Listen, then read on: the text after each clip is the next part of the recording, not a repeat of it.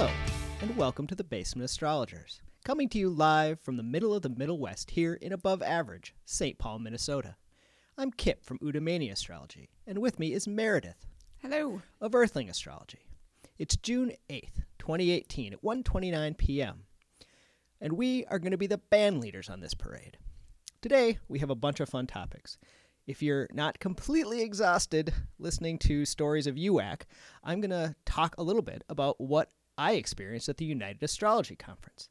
Then I'm going to lay out a little bit about what I learned of the moon at the conference to give you a feel of how different ideas of astrology can be in, uh, incorporated together and assist someone's overall understanding while going to a huge, overwhelming conference like that. Then, Meredith and I are going to talk about astrological certifications and how they factor into the practice.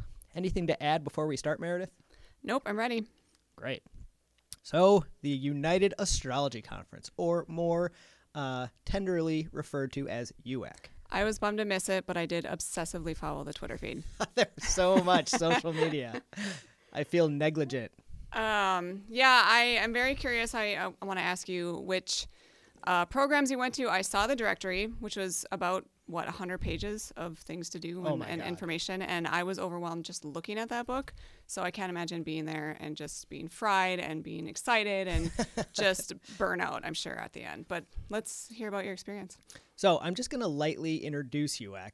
The United Astrology Conference happens once every four to six years, and it's the West's largest astrology get-together. I didn't even know. It's four to six years? I didn't every realize... four to six years, yep. Oh, I thought it was... More, like more often. So there's three basic uh, astrological groups. There's N C G R, there's A F A M, and then there is I S A R. I'm not going to break down the acronyms. Okay. No, I thought the U A C one was more often, but my, my bad. Right. Well, each one of those um, organizations has their own conference every year, except the year where there's U A C. Uh, and that's U A C takes place. It's everyone together. That's why yeah. it's united. So there were four talks per day, each one around an hour and a half. And each time there was a talk, you had a selection of eight to ten different astrologers. And it was super hard to pick. You mean not four talks, but four talks going on at once? No, no, no. There were four different sessions during the day where there were eight to ten different talks going on during those sessions. Okay, that's a lot. It was unbelievable. I would go through the book and I would circle things that I potentially wanted to go to with the plan of Xing the one that I that when I went back, I would right. choose. I mean, sometimes I'd have like six things cirled. I can't remember, yeah, talk. How mutable are you? Like how hard oh, was super it? Super like, mutable, yeah. yeah. Indecisive. I mean, I mean, especially something like that. Um, oh, no, that book. I mean, that was awesome. Like I wish, I know you can actually purchase the talks through yeah. U X website. Um, some might be on YouTube for free. I think a few astrologers threw them out there. But so there were also lunch lectures, and some ah. of the lunch lectures were amazing, and those are on YouTube um, for the most part. People record lunch them. lectures. For example, Ellen, uh, Adam Ellenbogen, uh, who was my original teacher, just read his book. Yeah, uh, he did a lunch talk, and it was so packed. I mean, there were people in the hallway looking into the room. Oh, he put it. On his email, I think. Yep, his on website. his YouTube. Yeah. Totally. Yep. Okay. Um, so just a quick breeze over the people that I went to who I was really excited to see, and, and they just delivered. I saw Carolyn Casey twice. Okay. And what did she speak about? Carolyn Casey uh, is... She, or what were her talk? Well, her talks, one was on Uranus and Taurus, and one was on the trickster redeemer in all of us. She Ooh. is a freewheeling speaker. A ton of astrology embedded in. Uh, but a lot more um, affirmations, some great quotes, just really almost uh, an inspirational astrological speaker. She does a weekly uh, radio show called, um, man, I just listened to it. It's uh, out of San Francisco, and it's called The Visionary Activist. So if people are interested, you can get it on um, you know, any of your podcatchers. It's really great. Um, I saw Chris Brennan talk about the Master of the Nativity, which was a really good talk. Did I saw, he just do the one talk? He did a couple talks. Okay.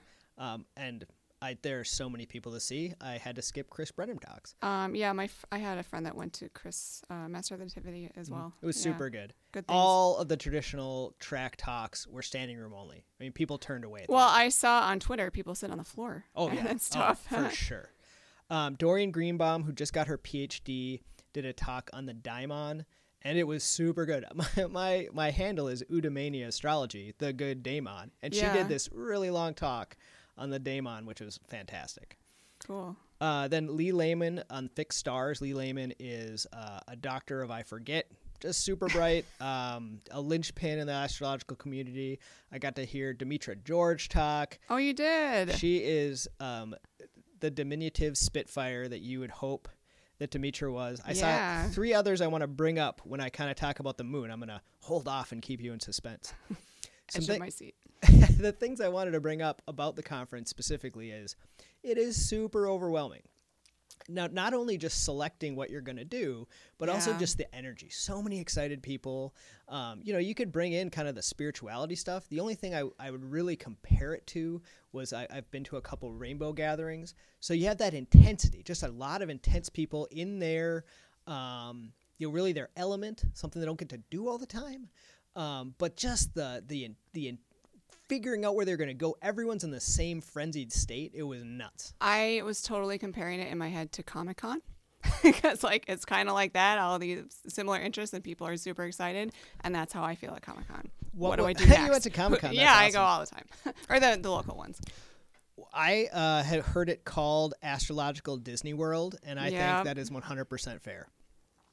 Um, like, so when a guy like Rick Levine gives a talk, even though I've heard him speak on some of those topics before, uh, it's still just incredible. I mean, it like full on unbelievable. These guys are powerhouses. They have their, their complete, uh, integrated masters of their craft. And it's just, it's so, it's overwhelming just to be there. Uh, but then you have these people, uh, who get up and who just knock it out of the park like you just hoped. Another person who I saw was a guy named um, Michael Earlywine, who ended up winning the Regulus Award for Lifetime Achievement. And because he spent the entire time he was there sitting in a booth um, helping people learn about their heliocentric chart, he was in sleep. He skipped the banquet, went to sleep, and won the biggest award, the biggest Regulus. And he wasn't there? No, he was in his bedroom, just asleep in his Aww. room. Yeah. Uh, but he was awesome. Um, just a lifetime of dedication. I went to one of his talks, and it was what I learned from my fifty years of astrology, and found out this guy's like this incredible dude who's a professional musician, opened up for Cream. He's written a million books. Really? Uh, he also was the first guy to code ast- astrology software, so he was just on the cutting edge of that. I love that stuff. I love backstories. He's um, also a Dharma bum. He has a house that went turned into a retreat, and when uh, a lot of the lamas were kicked out of Tibet, tons of them just stayed with him, and he's been practicing uh, Tibetan meditation just forever. That is amazing. He was an amazing guy. Um, other things that I really wanted to point out is the bookstore is better than you think. Everyone I, is talking about the bookstore. Oh, man, I had a budget, and I went over budget. There are some really cool people, especially from, say, like an Indian perspective, selling stones and selling charms. Okay. That was really neat. I've never been around that before. Lee Lehman was selling, um, oh, how am I not going to come up with the word? Uh, but basically astrological magic totems that she made. Uh, the fact that I can't uh, pull it is is just ridiculous. But it was awesome. Lee Lehman selling magical items that she herself created. I mean, you just can't get that anywhere else. Were there... Like the bookstore, was it like a gift shop too? Was there tarot cards? Were there was there jewelry, or was it just mainly books? I don't remember books? if I saw tarot cards, but okay. it was there, it was a it was a marketplace. And people had booths. Some of them were like and it hospitality was just booths. Like, this isn't a hotel in Chicago, mm-hmm. so was it just a, one of those hotel conference rooms they turn into a bookstore? Right. Okay. Uh, one thing you couldn't get is you couldn't get um, a reading there, uh, which I thought was interesting. Some of the people by I anyone? Met, yeah, they well they just. I'm sure you could ask someone and that, you know, they would have given you a reading, but they didn't have anything set up mm, in the bookshop. Maybe there's regulations about that. Could um, be. Yeah. yeah. We actually got a uh, a welcome from the council member from that area, legit like a welcome from the city council of Chicago talking about astrology. And it was great. Someone read it at the opening ceremony. That's the, really cool. The person who ran it, and I should have written down her name, but she did an amazing job.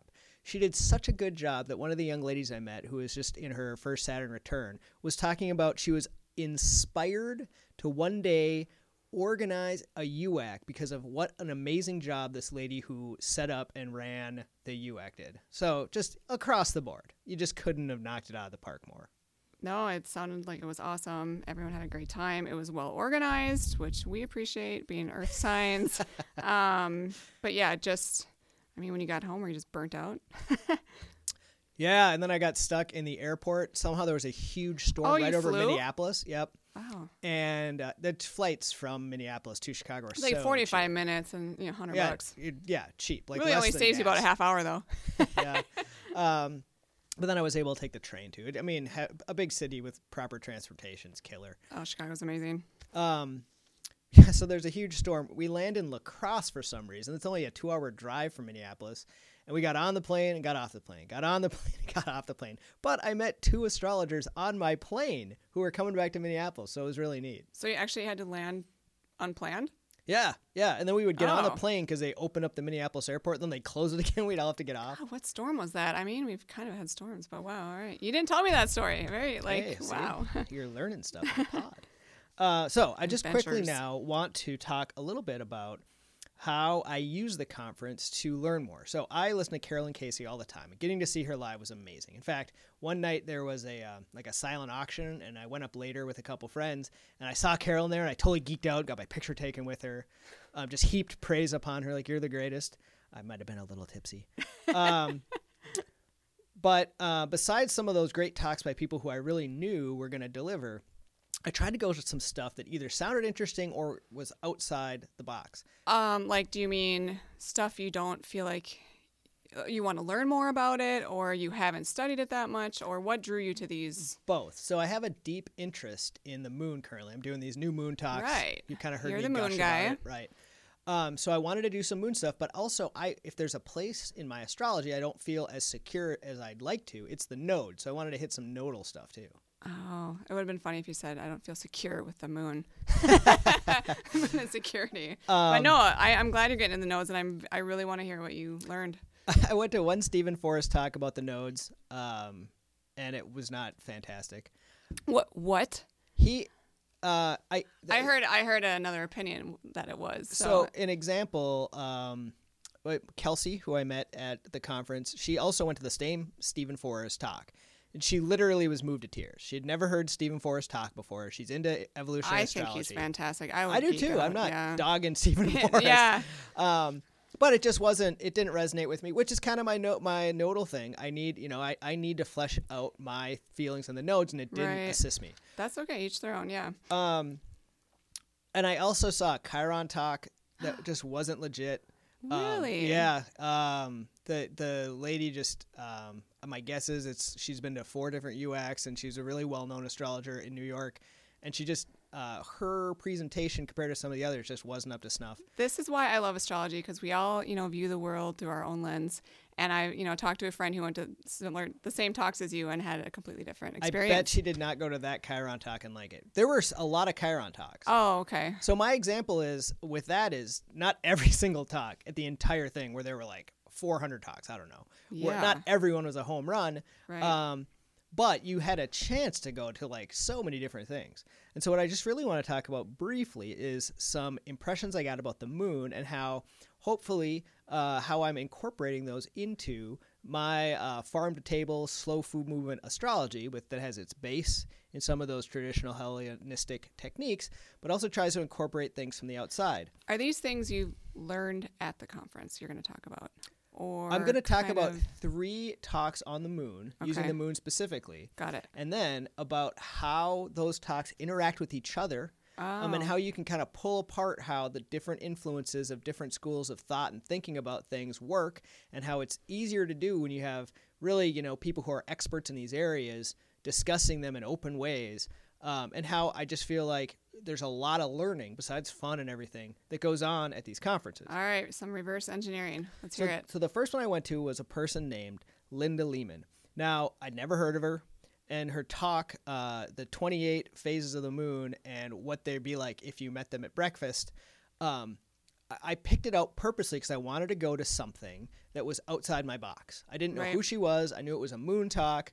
Now, she brought up this moon theory that's somewhat related to Dean Rudyard, Um, but was based on Yeats, um, and it came from a single book called Phases of the Moon, A Guide to the Evolving Human Nature, and it's by Marilyn Busteed and Dorothy Wergin. If I have you, not heard of that one. So if you want to know more about it, I actually bought the book. I'm holding it in my hand. Just email the basement astrologers at gmail. I'll send you a link to it. The reason I bring this up is it, it talks about twenty-eight specific phases of the moon based on where the moon is in your birth chart. You count from the sun to the moon, and you do that in degrees, and then you figure out where in the phases that moon fits. Now, this is a really natural technique for a Hellenistic astrologer because figuring out kind of midpoints between the sun and the moon, that kind of thing, in the chart itself is very similar to the lot of spirit or the lot of fortune. So that's natural. And additionally, when you have twenty-eight specific phases, that's similar to the lunar mansions, which, spoiler alert, we'll get to later, or say uh, the faces. Um, or, you know, there, there's a lot of demarcations that are similarly set out. The thing that I found especially fascinating was Yeats is not an astrologer. Uh, and he actually worked on this, um, almost channeling it with his spouse, and they wrote it up, and it's been adapted um, kind of through um, just intellectual gathering into these uh, this kind of astrology guidance.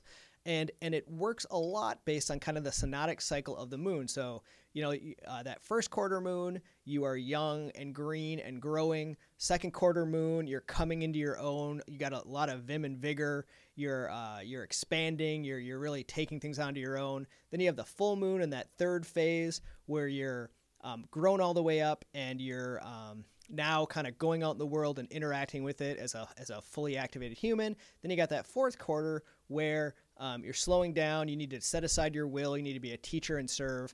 I, I'm, I'm breaking this down extremely loosely, but that same idea of the synodic cycle has been talked about with almost every planet as it relates to the sun, and it, it's somewhat natural to talk about the moon that way. But then you think of Yeats, an, a non-astrologer who more or less channeled this information, and it, a lot of it matches up really closely. So to me, you know, ding, ding, there's something here that needs to be looked at. Uh-huh. Furthermore, uh, Linda Lehman said that in her practice, she she got this book gifted to her uh, that was found at maybe a garage sale by just relatives who knew she was interested in astrology.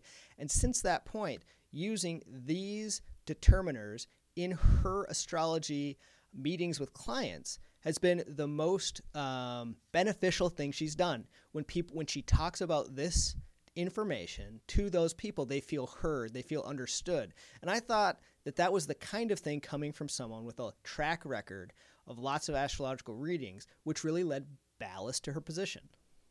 Okay. No, that was um, interesting. You just kind of blew my mind. Um, a lot of, I just picked different things out of your story. Um, like, so go back to Yeats. Yeah. Um, did she talk about him? him? Right. Really like, briefly. So Yeats, for people who don't know, is an Irish poet uh, who lived kind of a tortured Irish life. Really famous. I mean, uh, is poet, magnificent poet, master poet. Uh, uh, uh, just perhaps a, channeled his poetry. Could like, be. Yeah. So that stuff's interesting. You know, it makes yeah. you think. He he was a Golden Dawn practitioner at a time when spiritualism and kind of the Golden Dawn was taking off. So it's not abnormal to hear that there was an interrelatedness to uh, okay. kind of a, a poetic, uh, spiritual guy interacting with some magical practices, um, but very little to no astrology other than this uh, this moon. And Linda's talk was the twenty-eight phases of the moon just in the birth chart? Yes. Okay. Um, no, I, I thanks for sharing. This is the first one you're going to speak about? There's two right, more? two more. I just, I mean, I... twenty years ago studied astronomy and I didn't like the moon because it gets in the way. You know, it lights up the sky. You can't see the planets. And now as an astrologer, I'm still not friends with the moon. That the emotional stuff gets in the way. I'm the Capricorn. So Michael Ophick is the second guy I'm going to talk about. And he talked about the Hellenistic doctrine of the moon.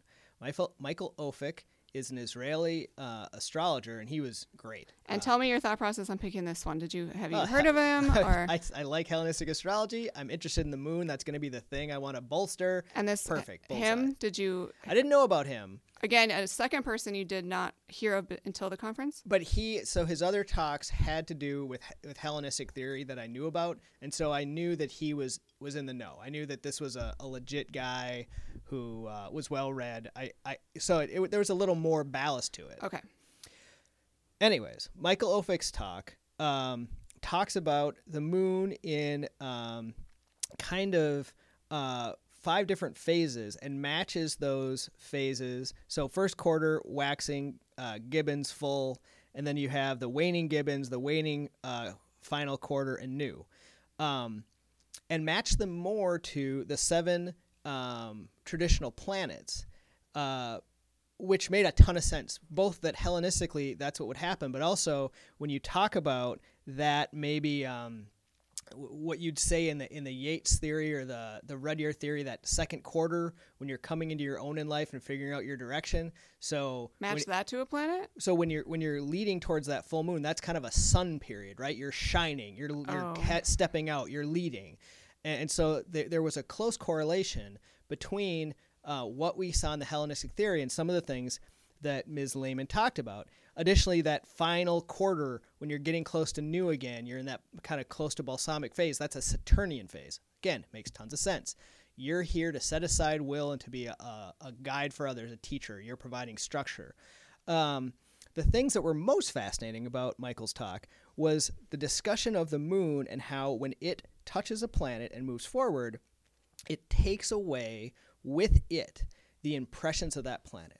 So if we think of Hellenistic theory of the moon, and I think it's great, um, we think about the moon as almost um, that that ephemeral or initial mind, the way in which the universe is translated to us.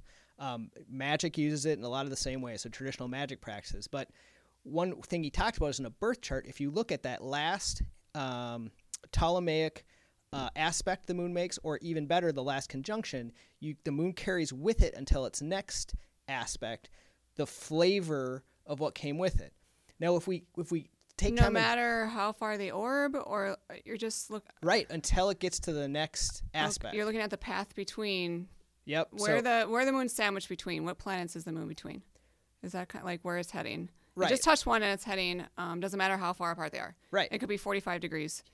That'd be amazing, okay. A forty-five degree void moon. I guess it couldn't. It could, the most. Oh, vo- void moon. Sorry. Um, um, got it. We don't need. I'm not. I don't want to break down void moon, and I don't want to break down uh, ideas like affliction. But he did brush on fixed stars when a moon is at conjunct with has a conjuncture with a fixed star, which again is a big uh, traditional or magical approach. Um, he talked about affliction. Um, well, the thing it made me reflect on is this idea that the moon also signifies the mother and the condition of the native at the time of birth. Now, if we think about that, we think about the condition of the native at the time of birth, we're literally talking about, again, the mother, what was her condition in? She was the last thing the native touched, just like the moon, bringing it into life. So what was the condition of mom? And if you look at that birth chart, what that moon's doing is what the moon was doing to mom. Like if the moon is conjunct Pluto in mom's life while you're getting birth, the moon is conjunct Pluto. Interesting. Um, so I thought it was really, it touched a lot of things. It it it, it tied together lots of theories. And was this and a new concept for you? Um, did you go back and look at charts after you heard this? Oh, for this? Sure. Did you? Especially going back and looking for that last aspect, right, and just kind of feeling it through. Um, the idea that the moon is that ephemeral mind. Um, so the moon is where kind of thoughts come from, sort of where emotions become thinking, and Mercury being that way it's organized and translated, kind of the uh, the messenger, if you will, uh, for um, those notions for the moon mind. Um, those are all things that I feel really comfortable with, and, and Michael just fleshed it out. And he's one of the first to really dig in and go to all those Hellenistic and traditional philosophers, pull all their moon stuff out, and pack it all together. If one were inclined to, go to that U A C page and purchase a lecture. And I think they're ten dollars or fifteen dollars, super affordable. You can also go to that U A C page, and a vast majority, especially of the younger astrologers, took their PowerPoints and they're up on that U A C page. So you can pull them and look at them now. And then if you want to, you can also purchase those recordings. You can, you know, basically do the conference onesie twosies whenever you're ready.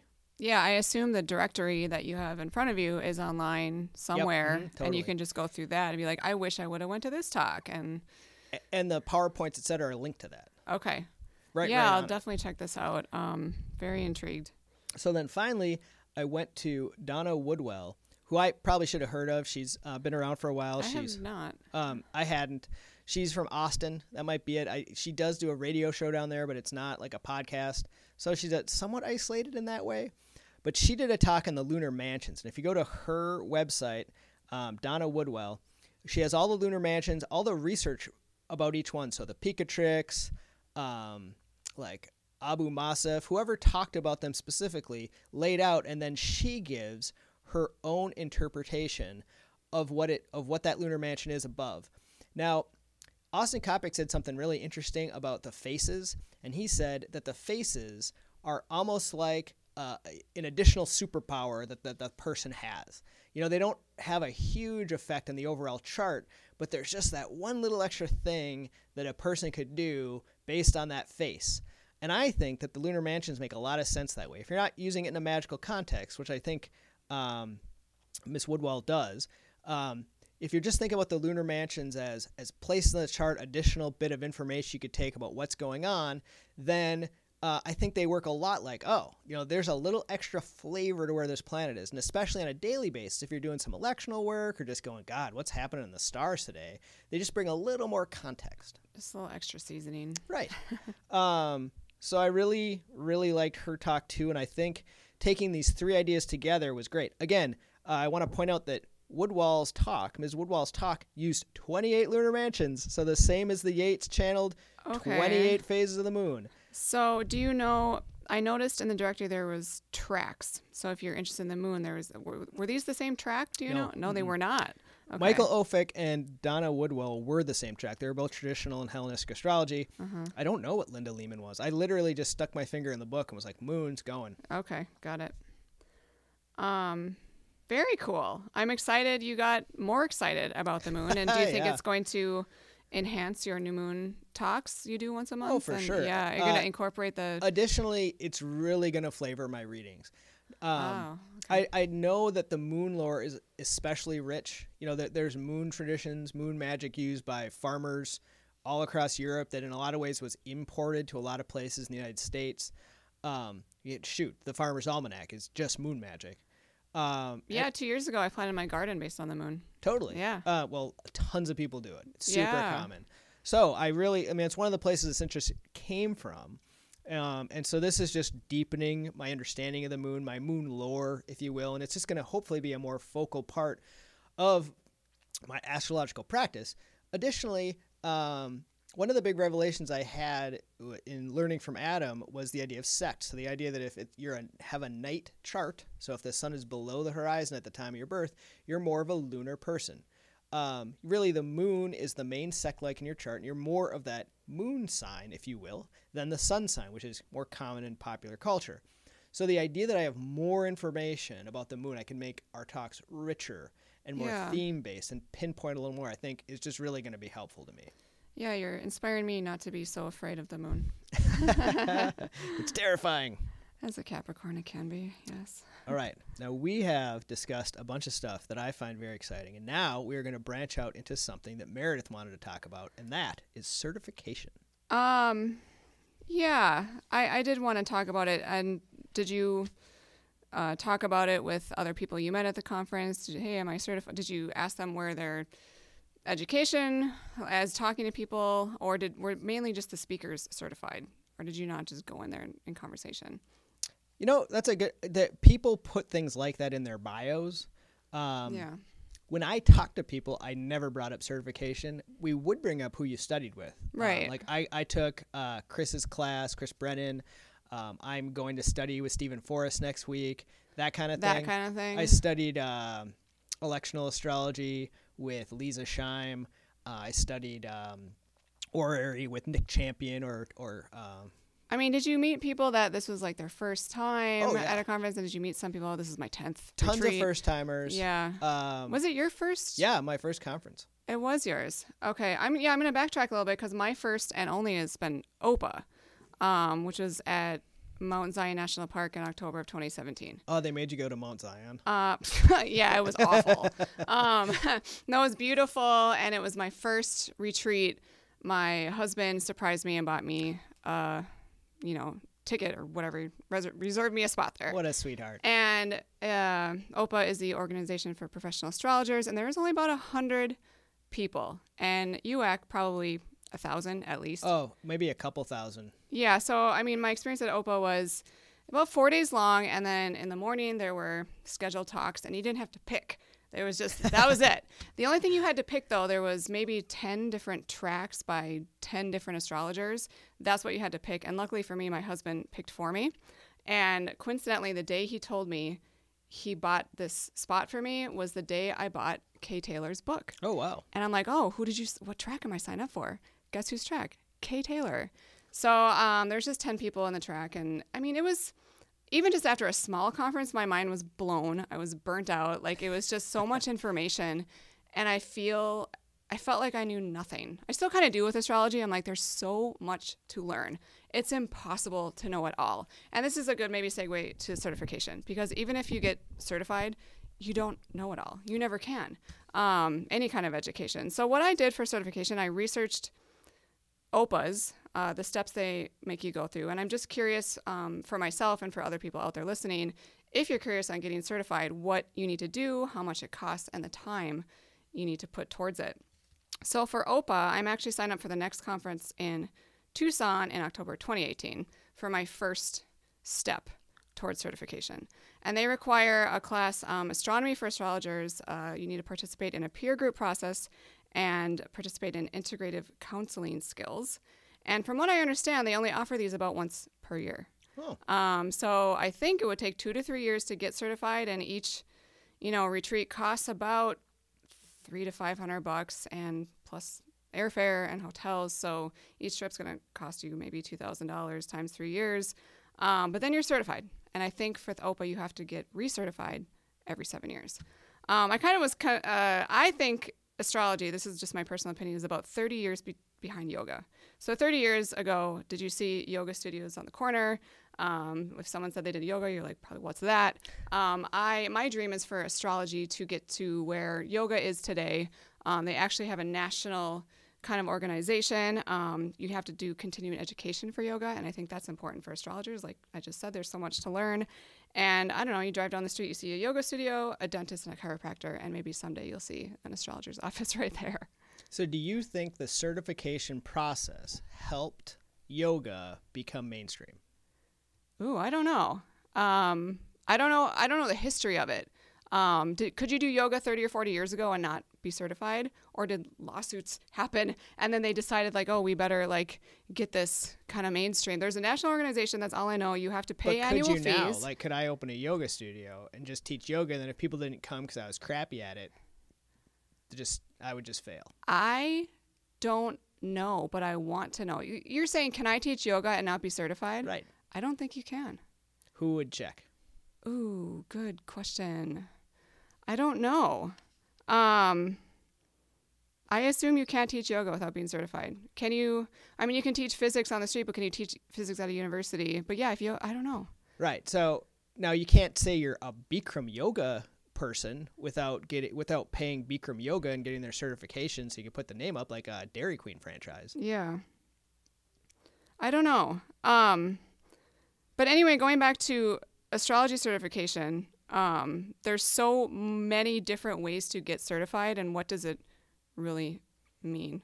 Um, and I also researched um, Stephen Forrest's apprenticeship and certification program. He again takes a couple years, at least five hundred bucks a pop to get to his conference. He requires so many hours of live training, so many books you need to read, um, and also does not include lodging and meals and travel and all that other kind of stuff. So if you do want to get certified, like I think I do want to, you are, we're going to get to that, but um, it's going to cost me maybe in total five thousand dollars over three years. So that's a big investment, not like a college degree investment, but it's important for me to kind of have a stamp of approval from somebody, but I don't know if my clients care.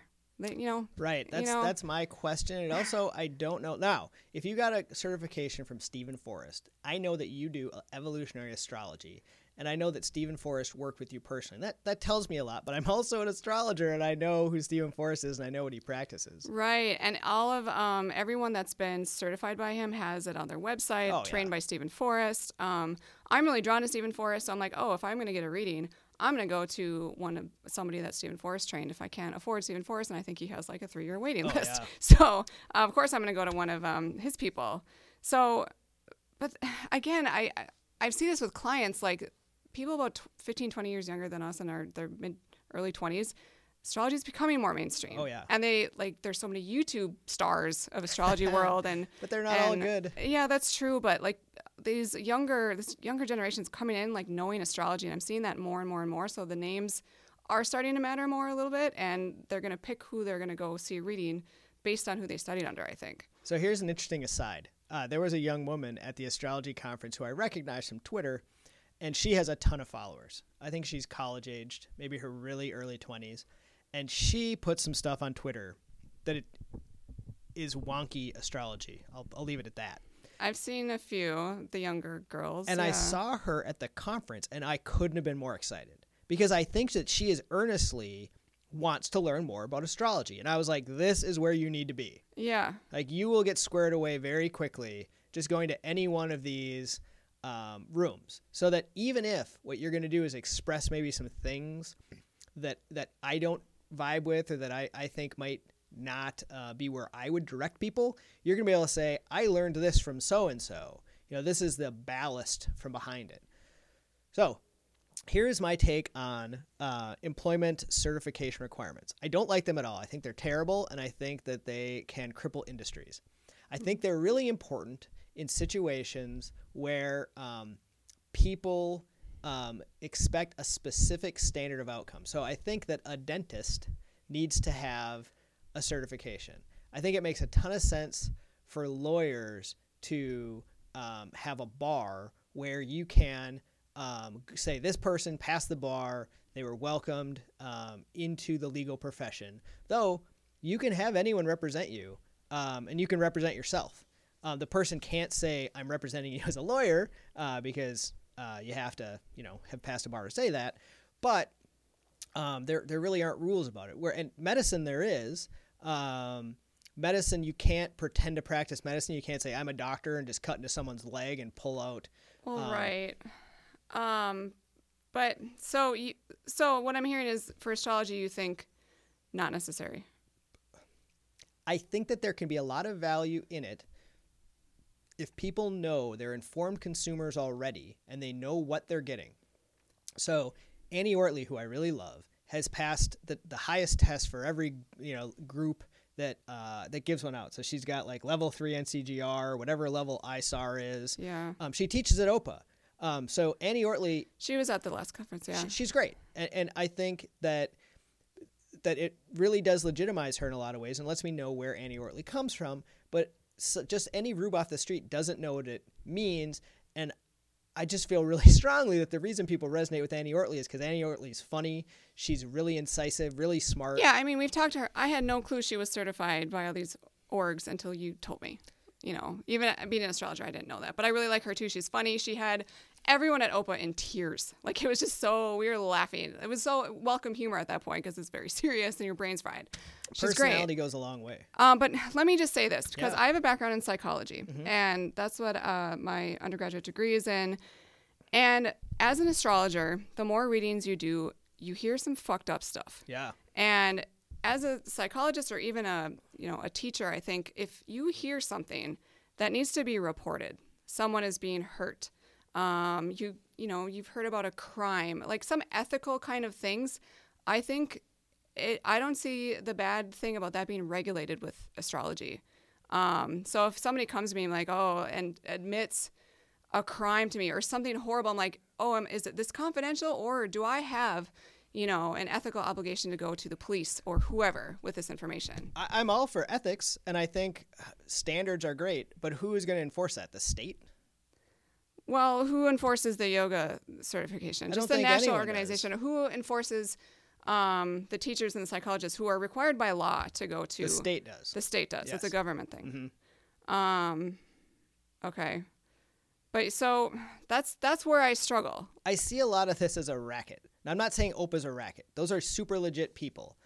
But when you start requiring people to have specific certifications to work in certain areas, and then you start charging people to get those certifications, pretty soon giving those certifications becomes a business, and you're setting up Rasmussen for astrologers. Right. Well, right.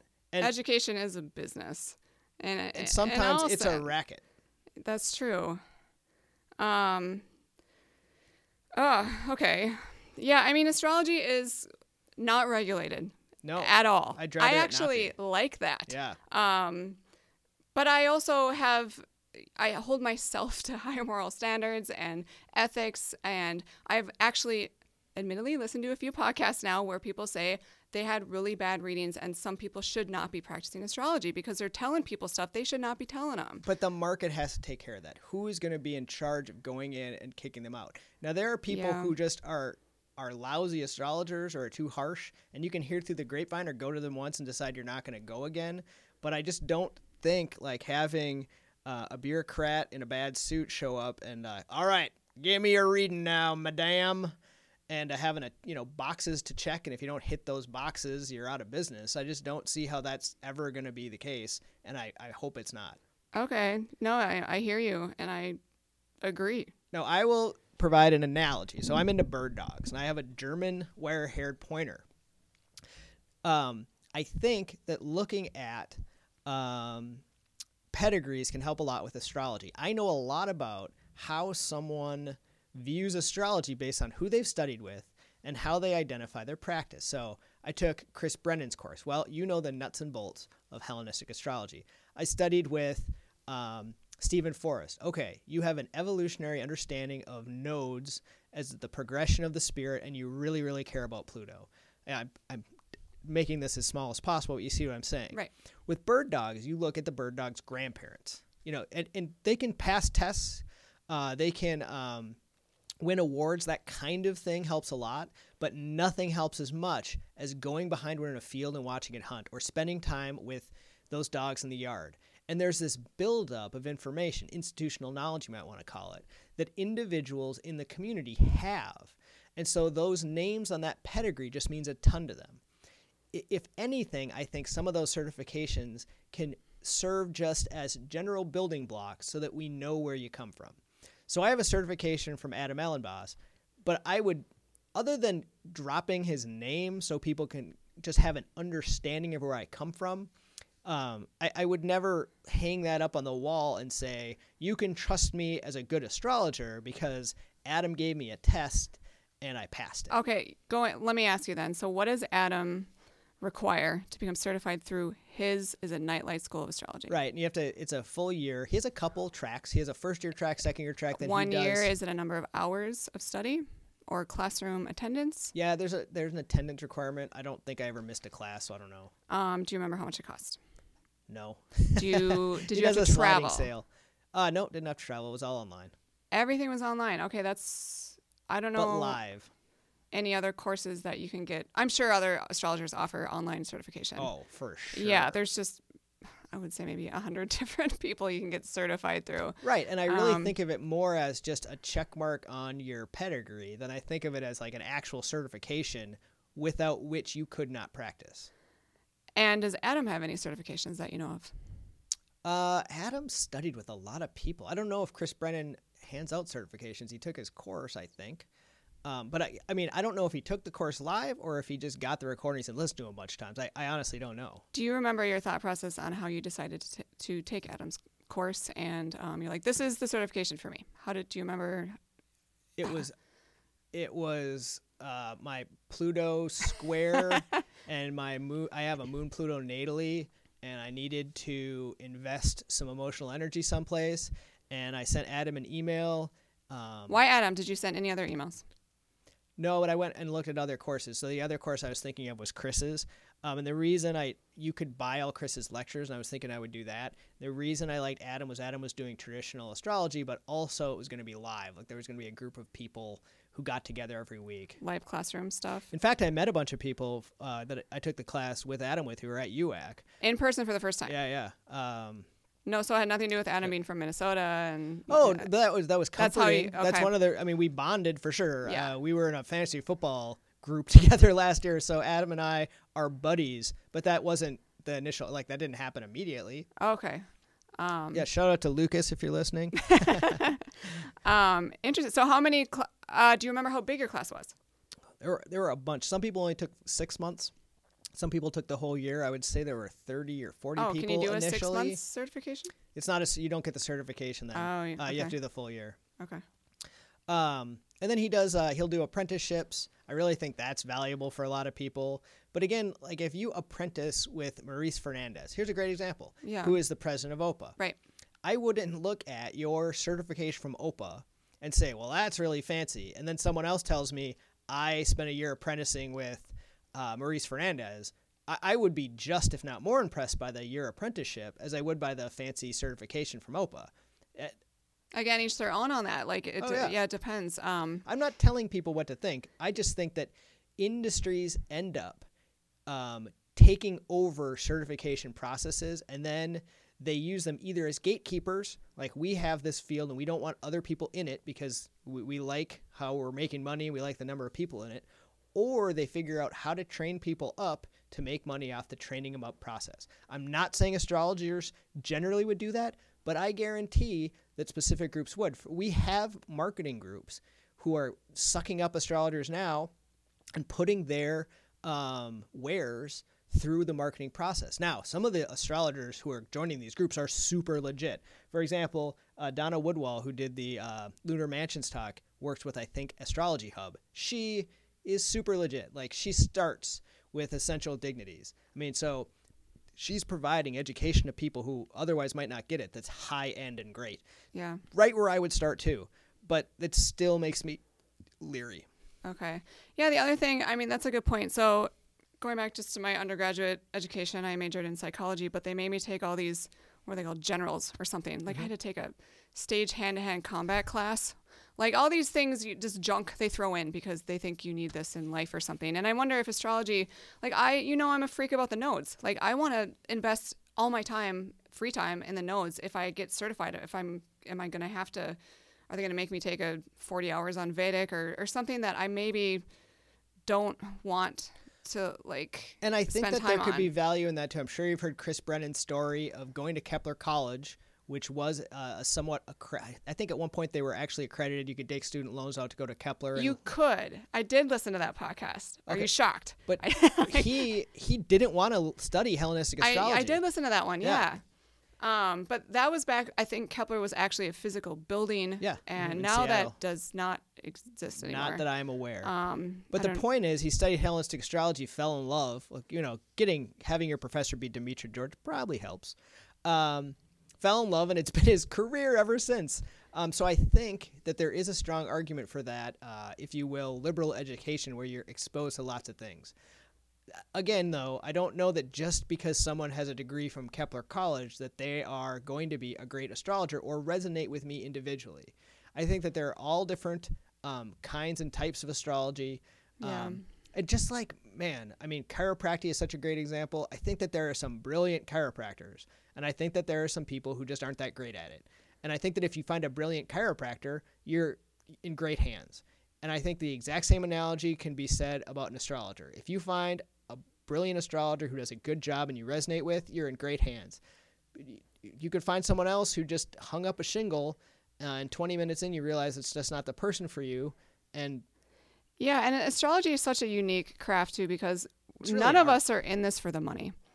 I mean, I, I'm friends with dentists, and, you know, once in a while you find a dentist that just loves teeth. That just can't stop talking about teeth. And then most of the time you're like, oh, they're they're in it for the money. It's a good job. You get Fridays off, whatever. You work part-time, but you make tons of money. Dentist I come great. from a long line of eye doctors. I know all about what you're talking about. Oh, uh, well, my dad's an eye optometrist, or yeah. he was. Yeah. Um, but my dad actually legitimately loved eyes. Like, he kept talking about all eye stuff. Um, but astro- I mean, is there one astrologer on the planet that doesn't love astrology? That's there a isn't. Great point. You know, like, we all love it. We're not in it to make any money because you don't. Like, it takes forever to even make a living doing this. And, like, that's the diff- – like, even yoga instructors, no one's doing that for the money either. You love your craft. You're passionate about it. You, you're excited about it. And I can't say that for every other mainstream and do career. You see why that's regulated. It makes me feel funny when we're talking about certifications, because I see someone who's clever, who's good at making money, taking astrology, turning that passion into a way to fill up their pocketbooks or their bank account, and, and just turning that, like, basically capitalizing that passion. And uh, and I, mean, I think one of the gateways to doing that is to require any kind of certification. I think it can happen without that. Um, sure. Grifters are grifters. Or I shouldn't even say that. People who are good at making money are good at making money. Some are grifters, some are just good at making money, and they're providing a service people love. Um, and some astrologers are going to make a lot of money, and some astrologers are going to make very little, and it might have all to do with what that astrologer wants to do with astrology. Right. My point is, I get very leery when we decide to put up gatekeepers. No, I hear you. Um, again, I was kind of more neutral about certification an hour ago. Um, now you've kind of made me the wheels turn, and I'm, I, I am getting, I'm going to step one in O P A, but again, I'm like, I don't know if I want to be certified, and I, I don't care that much. It's a great organization. No, it is. I loved the conference, and I'm like, maybe I just want to go to the conferences. Um, but I'm gonna, I'm, I'm taking the astronomy course, and really it's for my own self too, because twenty years ago I was, I studied astronomy, and I want to get back into it. I don't speak the language as well as I used to, so it's really more for me and not for the certification. And I'm excited just to be around, you know, a small group of people. I'm more of an introvert, so small is better for me. Uh, I will get to U A C at some point. U A C's so big. You or, can hide so easy. Well, there's a, is it I S A R, I think, in Baltimore twenty nineteen? I, I think it's I S A R. I might go to that one. We'll see.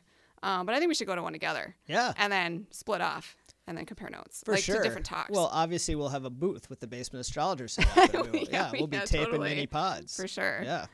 Um, no, very cool. Um, anything else you want to say about your experience at U A C or questions about the O P A retreat that I went to? Um, I no, uh, I want. Oh, hi, Kelsey. Hi, Marie. I met so many awesome people. Emily, um, my M O T friend. What's uh, M O T? If you remember the tribe. I don't know nice. what that means either. Uh, you please uh, send me an email. Um, I wanna. It was a great time. Made lots of friends. I can't wait for the next one. Um, Everyone go to U A C. Rah, rah, rah. Yeah, and everybody put pictures on our Facebook page from U A C with Kip and Instagram. Aren't you hunting for a picture? oh, I am. Uh, if any, if, if the person who took my picture with Carolyn Casey happens to listen to this podcast, I want that picture, damn it. yes, send it to the basement astrologers at gmail dot com. I geeked out Kip, over yes. Carolyn Casey so hard. Well, that was my favorite thing on Twitter. Like, everyone's just freaking out. All these astrologers, these, you know, famous astrologers stepping off the elevator, and really everyone else in the United States wouldn't recognize these people, but we just love them and respect them, and we're so excited. I mean, I could just go on and on about that, but the first day I go around the corner to use the little boys' room, and Stephen Forrest is just walking down the hall all by himself. Well, you sent me a text. You're like, everyone's like, pss, pss, oh my God, that's Stephen Forrest. Pss, pss, oh my God, that's Robert Hand. You know, like all yeah. these like complete astro geeks. It's really awesome. Yeah, Robert Hand sat right in front of me at Dorian Greenbaum's lecture. I was like, holy shit. That's awesome. No, I bet you were humbled, and I bet it was a great time. And just, again, I, I'm kind of jealous that I didn't me get to go. Humbled?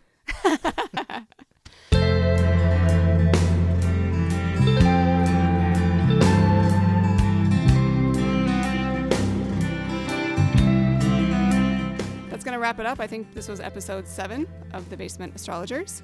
Um, uh, we would like to sign off, and we want to thank you for listening this afternoon. We enjoyed local brews from Summit Brewery in Saint Paul, Minnesota. We'd also like to thank July Fighter Band of Minneapolis for our opening and closing music. Please find them on any music streaming service. This episode was brought to you by Kip and Mine's Second House. Please follow us on Twitter at Basement Astro and our Facebook group, The Basement Astrologers. We can be reached at email address the basement astrologers at gmail dot com. We would love to hear from you regarding possible topics, and also if you'd be interested in being a guest on our pod in a future episode. And we're going to have guests coming up. We are. We have a guest very shortly that'll be announced soon. You can visit our website at w w w dot the basement astrologers dot com. Good night, Earthlings.